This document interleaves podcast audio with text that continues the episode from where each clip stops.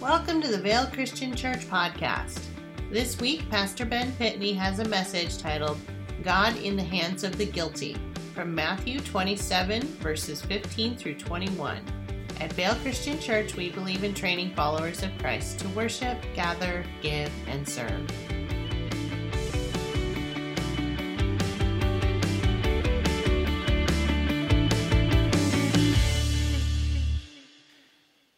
It's not a gamble like she's talking about when it comes to Jesus and a relationship with Jesus.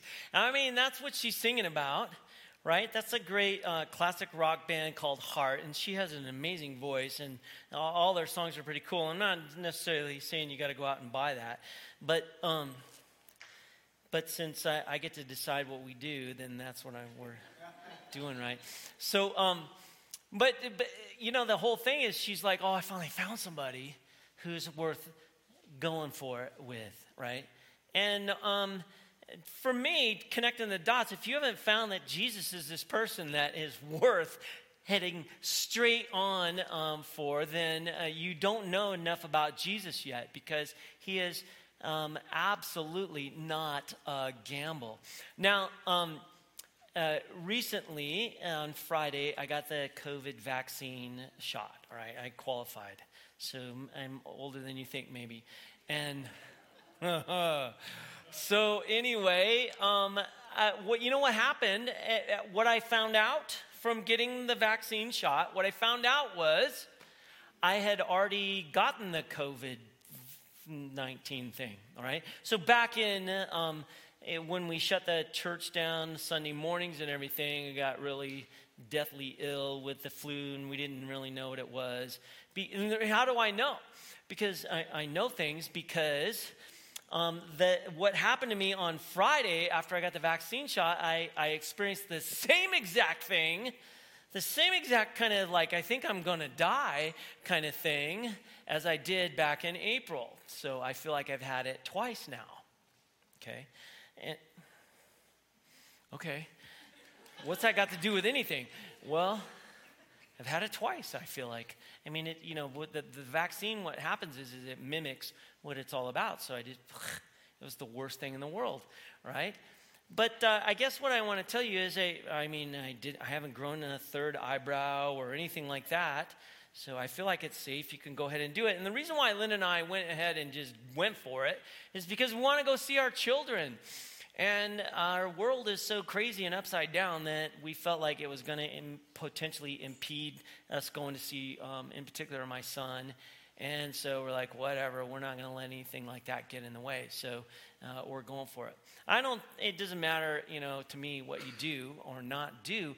But still, what I think is what's, what's relevant about this, why would you talk about this today, we're going to talk about some things. This is the one place in Scripture that we're going to um, be today where it's going to unearth political implications. it's, I, I, yeah, I can't wait. This is perfect. All right.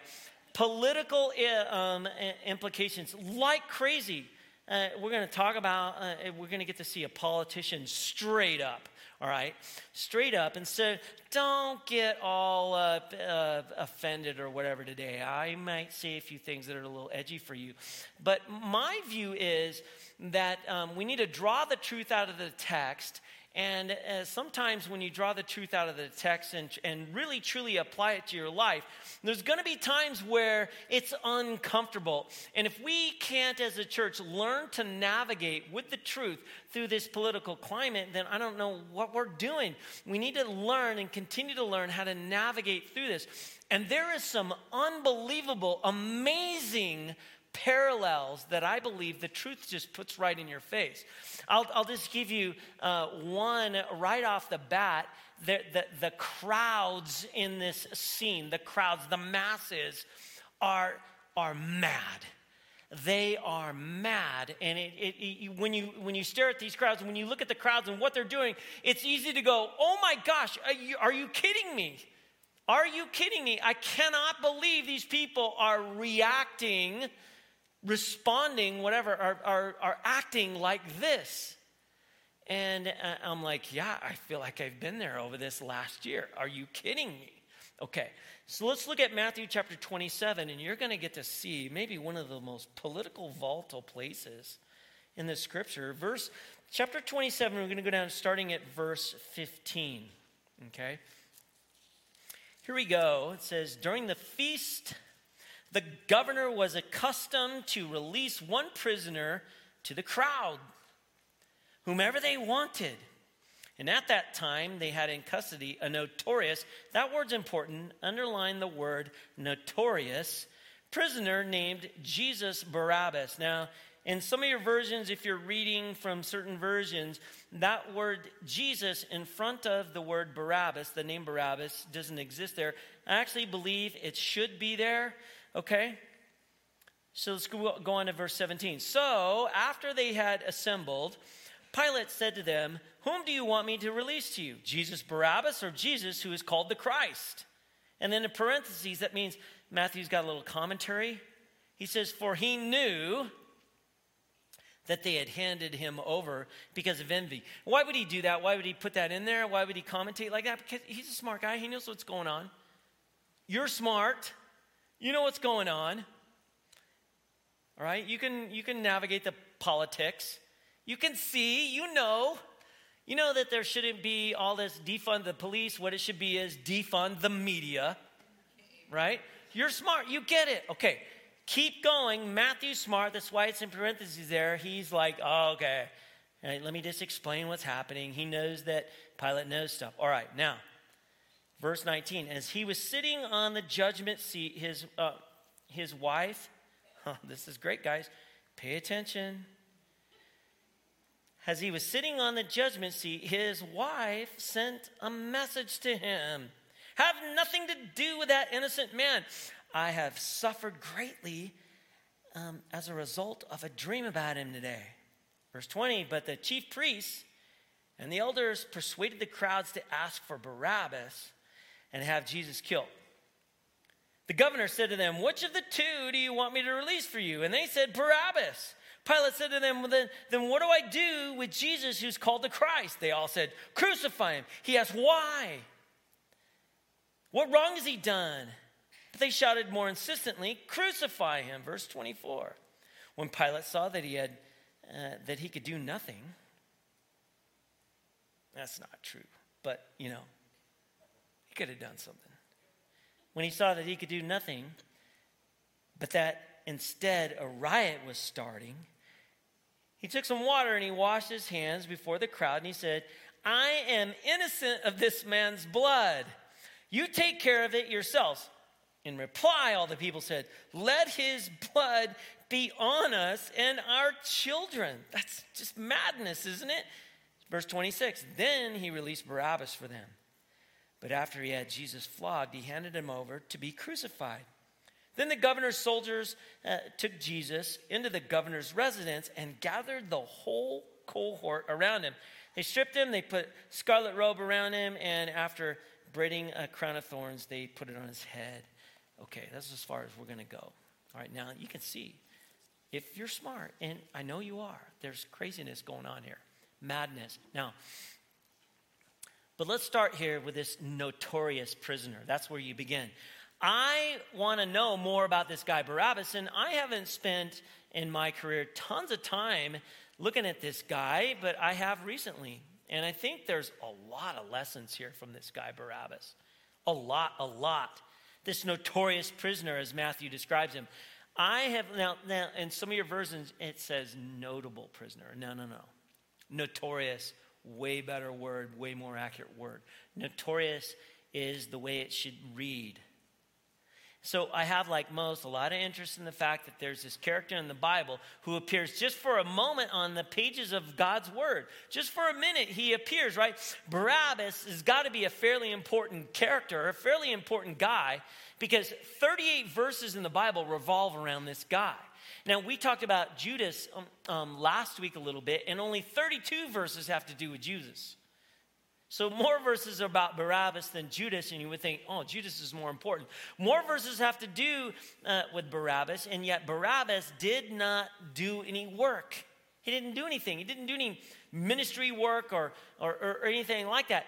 He spoke, uh, so far as we know, no words. He said nothing, no words. No words of which we have record of anyway. He's, eh, he's known, I mean, he must have said some things, right? He's known only for that brief hour in which his path crossed the path of Jesus. So many people are important because of their lives, uh, that because of the, how their lives cross the path of Jesus, and that's why he's here. And so I, I, I do think that's a biblical principle that our lives have significance because they cross the path of Jesus. Okay? Now, Barabbas is the only guy in the Bible who could ever say, in the physical sense alone, Christ died for me. He's the only guy who can say that. So he becomes a really powerful illustration of the story of the cross. So Matthew tells us about the ancient um, custom or precedent that's invoked by Pilate, this politician. That's what he is, in the hope that Jesus might be freed. So, as it turns out, he, it, it, this custom, this precedent, freed Barabbas. Look at verse 15. Look at it for yourself so that you can make some notes. During the feast of the governor, the, or during the feast, the governor was accustomed to release one prisoner to the crowd whomever they wanted. So we know from all the accounts of the Bible, if you just use the Bible accounts, that it was the crowd, the crowd, probably um, of the supporters, the crowd of supporters of Barabbas, who was very popular. He was an insurgent, evidently. The crowd asked Pilate for the freedom for one of the prisoners because that's what this custom's all about right? So they hoped that he would opt for the freedom of Barabbas. Now, Pilate, all right, Pilate's hoping that the people would decide for the freedom of Jesus, actually, which, which, which is what makes the story kind of tragic and crazy. Because he's hoping for this so that it would get him out of this dilemma, right? The dilemma because he didn't really believe that Jesus was guilty. How do we know that? Because we're smart because Matthew's smart. Everybody knows he doesn't want to do this. He had, on the one hand, an appeal of his conscience, and on the other hand, a political appeal of expediency. And so the crowd asked him to give them, as the custom was, a freeing of a prisoner. So in Rome, it's the custom of dealing with a conquered people. Rome conquered all kinds of people groups. So it's their custom, in order to gain some rapport with these people, they, they, they release a prisoner like this. So Pilate, not really believing in Jesus' guilt, he took the politically, um, the political course um, of action of dealing with this, uh, dealing with Jesus in terms of amnesty or a lamb sacrificed at Passover. So this, this, this is during Passover. Last week we talked about that. All this scene is happening during Passover, okay? Every year it's the custom for the Romans to give a notorious prisoner, you know, notorious is key to the people in order to encourage goodwill. That's the custom, right? Now, maybe the custom came about as a result of its relationship to the Passover itself. The Passover is the time, right? When you, you remember Israel, uh, it's the time that Israel celebrated their deliverance from the land of Egypt. So it would have been fitting for a prisoner to be given over to them as an illustration of deliverance of someone who is destined to die. So, all of this is happening at the same time. It's Passover, this custom. It, it, it's very, it's not just coincidental. It's, it's what's going on. It's, it's not like um, Pilate didn't know all these things are happening in the, in the city and all around him. It's a big deal with all these people. Look at verse 16. Here it's the prisoners described at that time, they had in custody a notorious prisoner named Jesus Barabbas. And if you put all the descriptions of Barabbas together, you really do have a fascinating picture. It's a fascinating picture. Let's first look at his name. Look at this guy's name. His name is Barabbas. In Aramaic, if you just do a little bit of study, the term bear or bar is a word that means son. It means son. And Abba is the term, term for father, right? The emphatic form usually translates the father. So Barabbas's name literally meant son of the father. Okay, son of the father. It was a surname that was common among rabbis, actually. I, think, I find that really, really interesting, so that it would be frequently the case that a rabbi might be named Barabbas. So, was this guy the son of some rabbi? Had he grown up in a rabbinic, uh, rabbinic ministry? Had he grown up with the traditions of the religious aristocracy? Had he grown up with the traditions of the law? Had he been a lover of the nation of Israel and so a lover of Israel's glory? And had he been bitter by the fact that Israel was, uh, was under Roman oppression? We don't know exactly, but we're pretty smart people, right?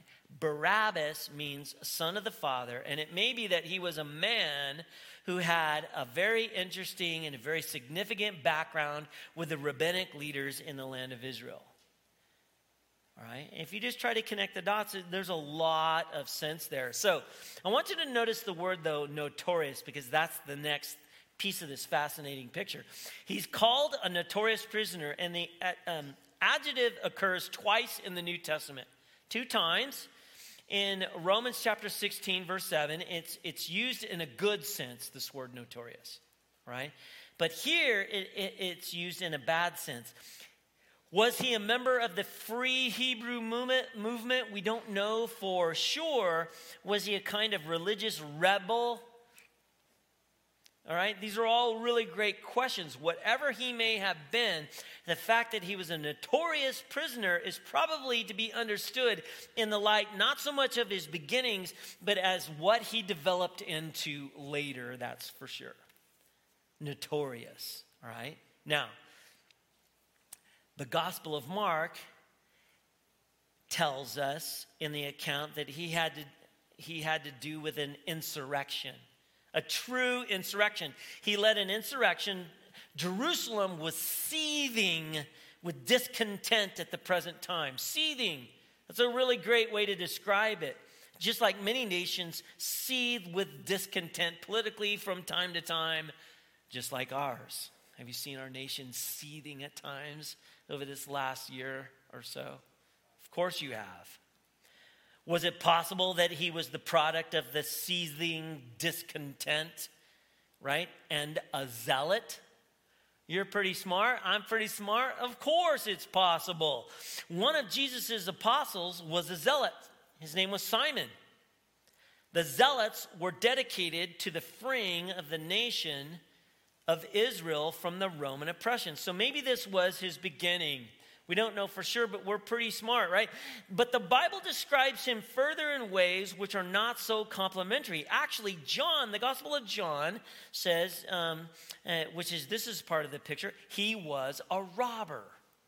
He's a robber. And Barabbas, who became a hunted man by the necessity of the kind of life that he led, had to live also, evidently, um, in, in a way that it, he became a hardened criminal. So Rome is really ruthless when it comes to hardened criminals. Rome is all about justice. They're all about justice. All right? And so Rome is ruthless in pursuing people who rebelled against the establishment and the fact that they were hunted. And the fact is, they were hunting and they hunted people all over the land and Rome had superior forces. So it's necessary for people like this guy Barabbas to survive. It's necessary for them to do brutal things sometimes. So Barabbas had become a hardened, brutal criminal. Actually, the Apostle Peter, preaching in Acts chapter 3, you can read about it there, after the resurrection, describes, uh, described or says to Israel that they chose a murderer over our Lord Jesus. So we know it was common knowledge of the people at the time that Barabbas was not only a robber, a criminal, he was also a murderer. And so, because what we know about Rome, death was his only future. All right? Death. It's the one thing that you can, you can say about Rome and justice, right? They want justice. It's the one thing that you can say about Rome that seems to have like good implications in some way, right? But it's kind of crazy. But I think that the most striking thing about this guy, Barabbas, and this fascinating picture that we're putting together, when you put it all together, the most striking thing is Israel preferred him, this guy Barabbas, to Jesus. That's the most striking thing. It's crazy. It might seem hard to understand why the nation would prefer a robber, an insurrectionist, a murderer, a notorious criminal to the Lord Jesus, but I don't think it's really too hard to understand. If you just look at our culture, and you can see how sometimes it's crazy how upside down and how crazy it is, right? I inadvertently uh, went with a TV channel thing right by the Grammy Awards show thingy. Ugh, I wish I'd have never done that, right? And and um, and it's it landed on when that shameful person, her name is Cardi B, was eh, uh, doing her thing, and it, I mean, it's the most shameful thing I've ever seen in my life. Unbelievable, and uh, you know how our culture, our world awards a person like that high honors, features that, I mean, she's on TV all across the planet. And what we think is wrong with our world is Dr. Seuss books. Okay? I mean, come on. Now, look, you know, maybe there's some Dr. Seuss stuff that's whatever, but are you kidding me? Uh, uh, let's just weigh it here. Come on. Okay, now watch. I told you I was going to get a little touchy. Cardi B. That's why I like the classic rock. I mean, they don't, they're not perfect, that's for sure. But my goodness, compared to I can pretty much only watch country music and stuff anymore. Blake Shelton just came out with this great song that is a remake of the Footloose song. I was like, this is so great. Have you heard him? He sings it better than whoever sang it before. I don't even know who did it. It wasn't Kevin Bacon, but that's all I can think of. I digress. I'm just trying to lighten it up because it's getting political. Oh my gosh. Israel prefers this guy Barabbas to Jesus. Now, I think it's important also. Look at verse 16 and 17. This is my next point here. See, Jesus was a common name. Verse 16 and 17. At that time, they had in custody a notorious prisoner named Jesus Barabbas. That's key. Remember, I talked about this word Jesus, right? So after they had assembled, Pilate said to them, Who do you want me to release for you? Jesus Barabbas or Jesus who is called the Christ? This is striking to me. Jesus is a common name, it's common knowledge, actually. Jesus was the Greek equivalent word of Joshua. And we know, for example, in the Old Testament, there's a number of men who are named Joshua. It's a popular name, so when the Lord came on the scene right here, his name was Jesus or Joshua. All right? But there's probably uh, were a number of other Joshuas in that day of the Lord Jesus. So when uh, so so it would not have been strange, it wouldn't have been odd or uncommon for Barabbas to be named Jesus or Joshua Barabbas, all right? And it's possible to think of a situation in where a scribe, these are the guys who copied the scriptures because people wanted the scriptures, and so they're all copying the, the New Testament. It's not uncommon, all right, or not impossible for a New Testament scribe to drop out the word Jesus before Barabbas in some of those scripts or um, uh, uh, this, this gigantic amount of um, uh, transcripts that are out there. There's tons of them, right? Think of a Christ following scribe or a Christ following professing scribe, and many of the early scribes were Christ followers. You can see a Christ following scribe reading the passage, looking at the text before him as he's copying it to replicate it so that people can have it, seeing Jesus Barabbas as the name of this hardened criminal, all right? Would maybe drop out the, uh, the Jesus to keep from associating this hardened criminal with the Lord Jesus, thinking that surely the scribe before him maybe wrote the copy, before, you know, that wrote the copy before him, and on, and, and on that one copy he was guilty of an error of his eyes, like, oh, maybe he just put that in there and he didn't see that. So a Christ following scribe would have maybe had the tendency and also the motive to drop out the word Jesus, all the more reason for believing that it would would be part of the Matthean, genuine Matthean text. I mean, scribes aren't writing the text, they're copying the text because they got great penmanship. Also, notice in verse 17, it makes a lot of sense. Verse 17, whom do you want me to release for you? Jesus Barabbas or Jesus who is called the Christ? So, that last clause, Jesus who is called Christ, suggests that the other Jesus Barabbas, the Jesus who is called Barabbas, might well have been in the text before, so that we would uh, have then, whom do you want me to release to you? Jesus Barabbas or Jesus who is called the Christ? It makes really good sense. It's perfectly good sense. It suits the context.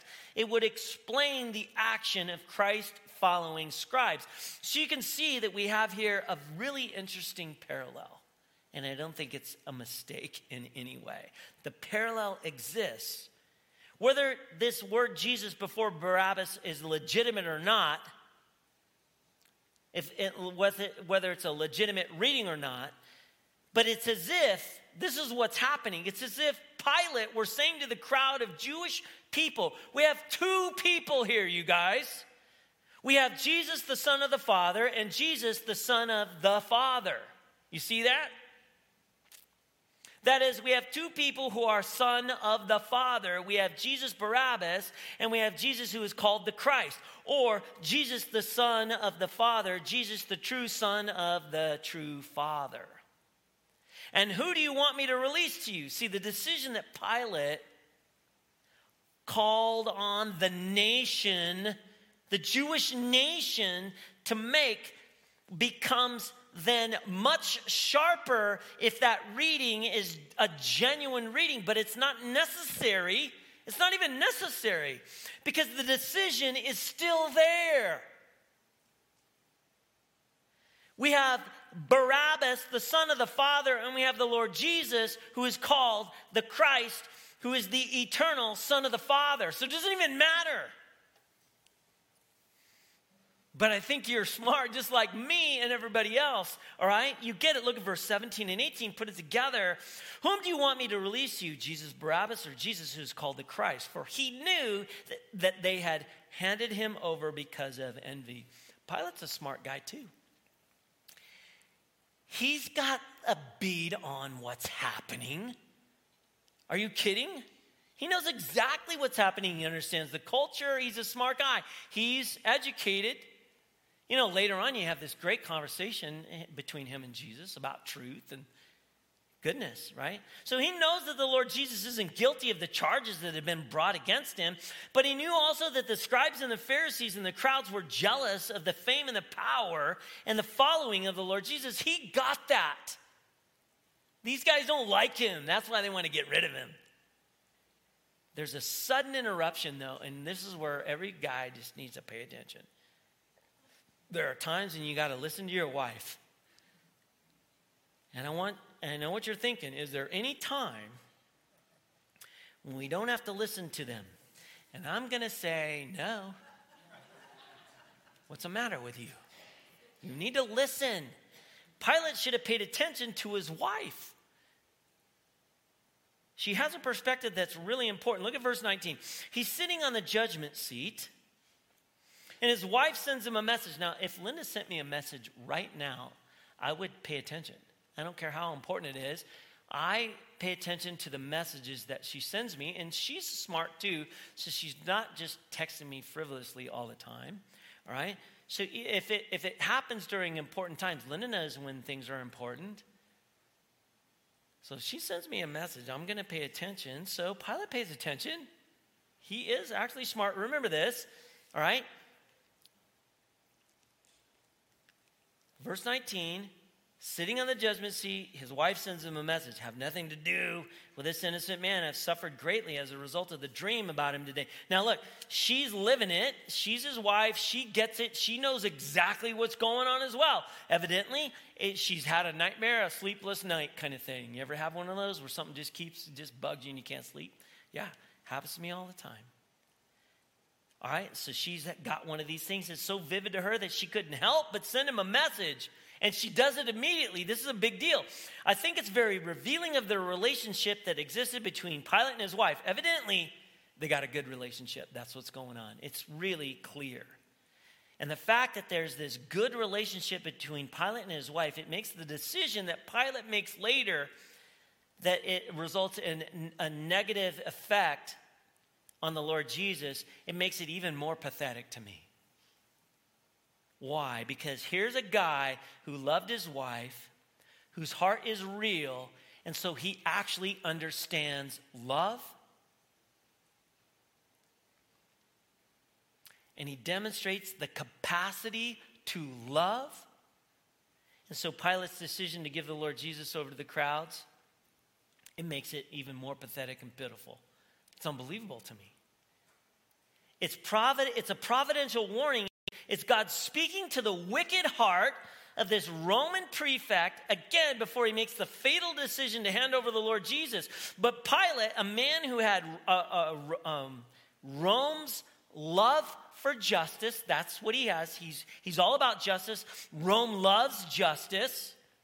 And at the same time, the warning, the providential warning from his wife, he still, he still does not listen to either one of them and speaks to them, saying, Who do you want me to release to you, Jesus Barabbas or Jesus who is called the Christ? And they said, Barabbas. So even though he has the, a, a, a Roman's love for justice, and even though he has been warned by his wife, he gives our Lord Jesus over in order to be punished to death.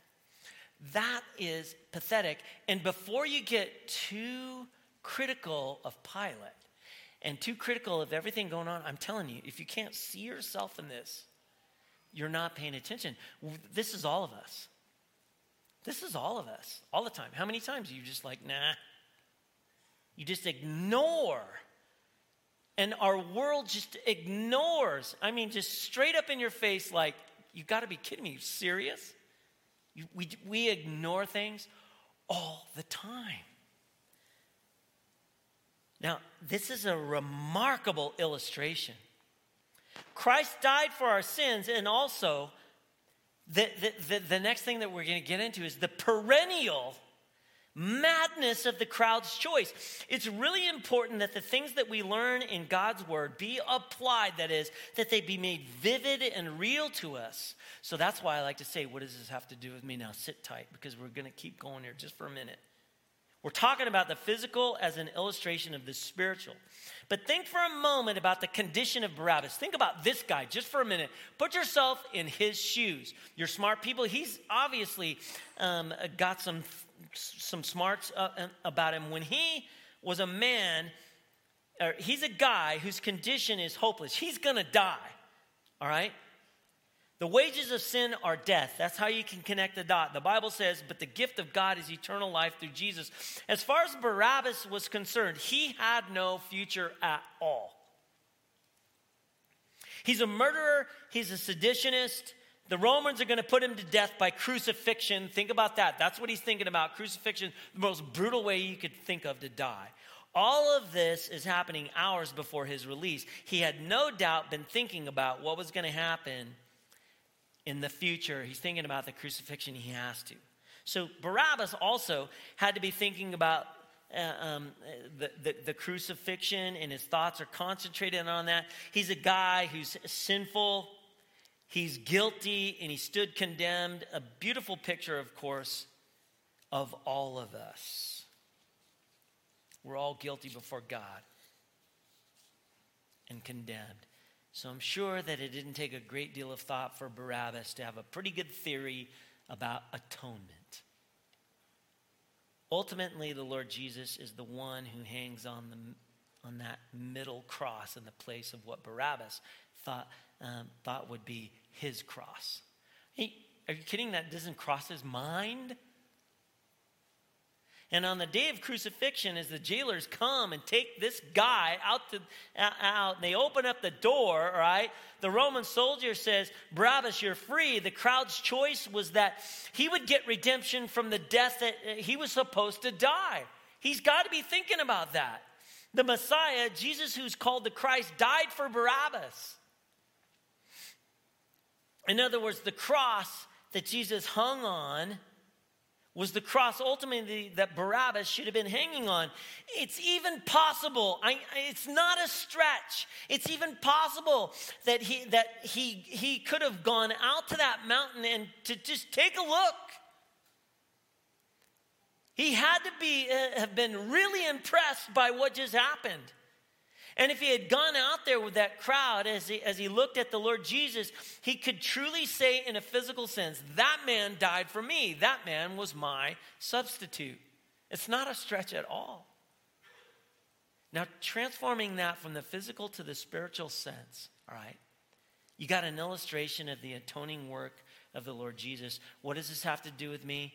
He was our penalty substitute. Jesus was our penalty substitute. It's the most beautiful picture you can describe in a gruesome scenario. Barabbas, by virtue of the fact that he had been freed by the authorities, listen to this freed by the authorities of Rome, and by virtue of the fact that Jesus had died under the judgment of Rome. Remember, Rome is all about justice. Barabbas is a man who now stands free or righteous before the Roman government. He can go anywhere he wants, he's free. This is how the Savior becomes our righteousness. You know, we sing about this all the time. This is the perfect illustration. 2 Corinthians 5:21 God made the one who did not know sin to be sin for us so that in him we would become the righteousness of God. Barabbas stood looking at the cross, stood looking at as, as a free man, one who had been delivered by the authorities and now stood right before them he stood in right standing before Rome because of Jesus. Number two, the second thing that I, I think so important to notice is the perennial madness of the crowd's choice. I mean, really, who do you want me to release? They say Barabbas. And to make it even worse, in a moment after Pilate had tried to free himself from guilt, they've answered and they say this this is insane. This is true madness right? Verse 25 in reply all the people said let his blood be on us and on our children. Why would you say that unless you're mad? You're just mad. You just go what? Have you seen any madness uh, over this last year or so? Or any madness anywhere in our culture? Don't don't put it beyond yourself inside and outside the church i see madness all the time. This is true madness that the crowd that the crowd selects barabbas instead of jesus. So, so, so, like i said don't be too critical. It's that same kind of choice that we all have made until the day that by the grace of god we came to jesus as our own savior. We were all doing this. When we decide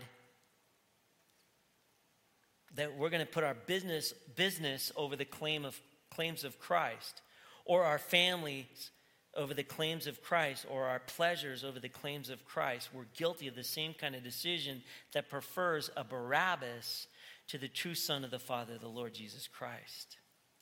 That's you and me. Number three, we're guilty of the same kind of decision that prefers a Barabbas to the true Son of the Father. So there's this guy, he's a great artist, and he does most of his artwork is through terracotta tiles. And they're all over in ancient churches and stuff, and he puts a scenery together that's just an it's an amazing detailed scene and you can see it these are actually small tiles that you know they're all over churches all over the planet in israel and every place they're, they're really cool it's such a great picture of this pilate seated on his judgment throne two doors, Jesus, Barabbas. The crowds gathered, the Roman soldiers, All kinds of craziness going on. I want to close by saying number four, there's a need for a decision, and the decision's now. Why would you wait now? The Apostle Paul said, There stands before us two men Barabbas, who is the Son of the Father, and Jesus, who is the true Son of the Father, who is Christ. So Barabbas will never cleanse you. And he represents a lot of stuff, right, that we utilize, we try to justify. He'll never cleanse you, he'll never heal you. He'll nev- never be able to give you forgiveness of sins. He'll never enable you to stand justified before God. He'll never be able to meet the trials of life by comforting you, strengthening you with the power of the Holy Spirit. Barabbas can't do any of that. He represents all kinds of things, doesn't he? We don't have to talk about the simplicity of the answer that we should give when it comes to the choice. The answer is trust. Trust Jesus. Not a gamble. He's not a gamble. He is not a gamble. Will you trust Jesus? I just think, how could you go about this, talking about these guys, without presenting the choice? The choice before us is Barabbas and Jesus, who is the Christ. I'm praying that God, if you've never trusted Jesus, that God, by His grace, would enable you to put your trust in Him. Number five, if you never believed, Put your trust in the Lord Jesus and abandon all your other trusts. See, that's how it gets real. We're trusting in almost everything else, right?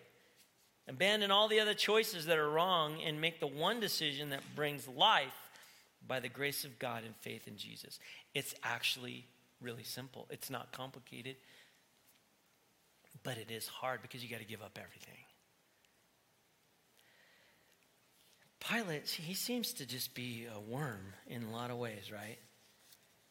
He just don't be that. There's there's so many other applications, right? Staring right, staring you right in the face, and that we just stiff arm God and good sense. God speaking to us, and we go the way of the politician all the time. We we do it all the time. I do it.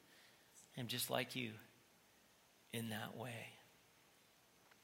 Father in heaven, thank you so much for this vivid scenery this vivid scenery. I'm praying, God, that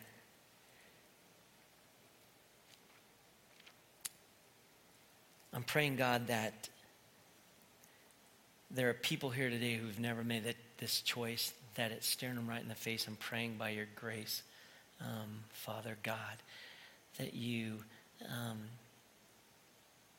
would motivate those here today to choose Jesus and reject all the other choices that are out there. It's about Jesus plus nothing. So um, I'm praying, God, that that would be um, our decisions today. Pray this then in Jesus, the true Son of the Father's name. Amen. Have a good day, you guys.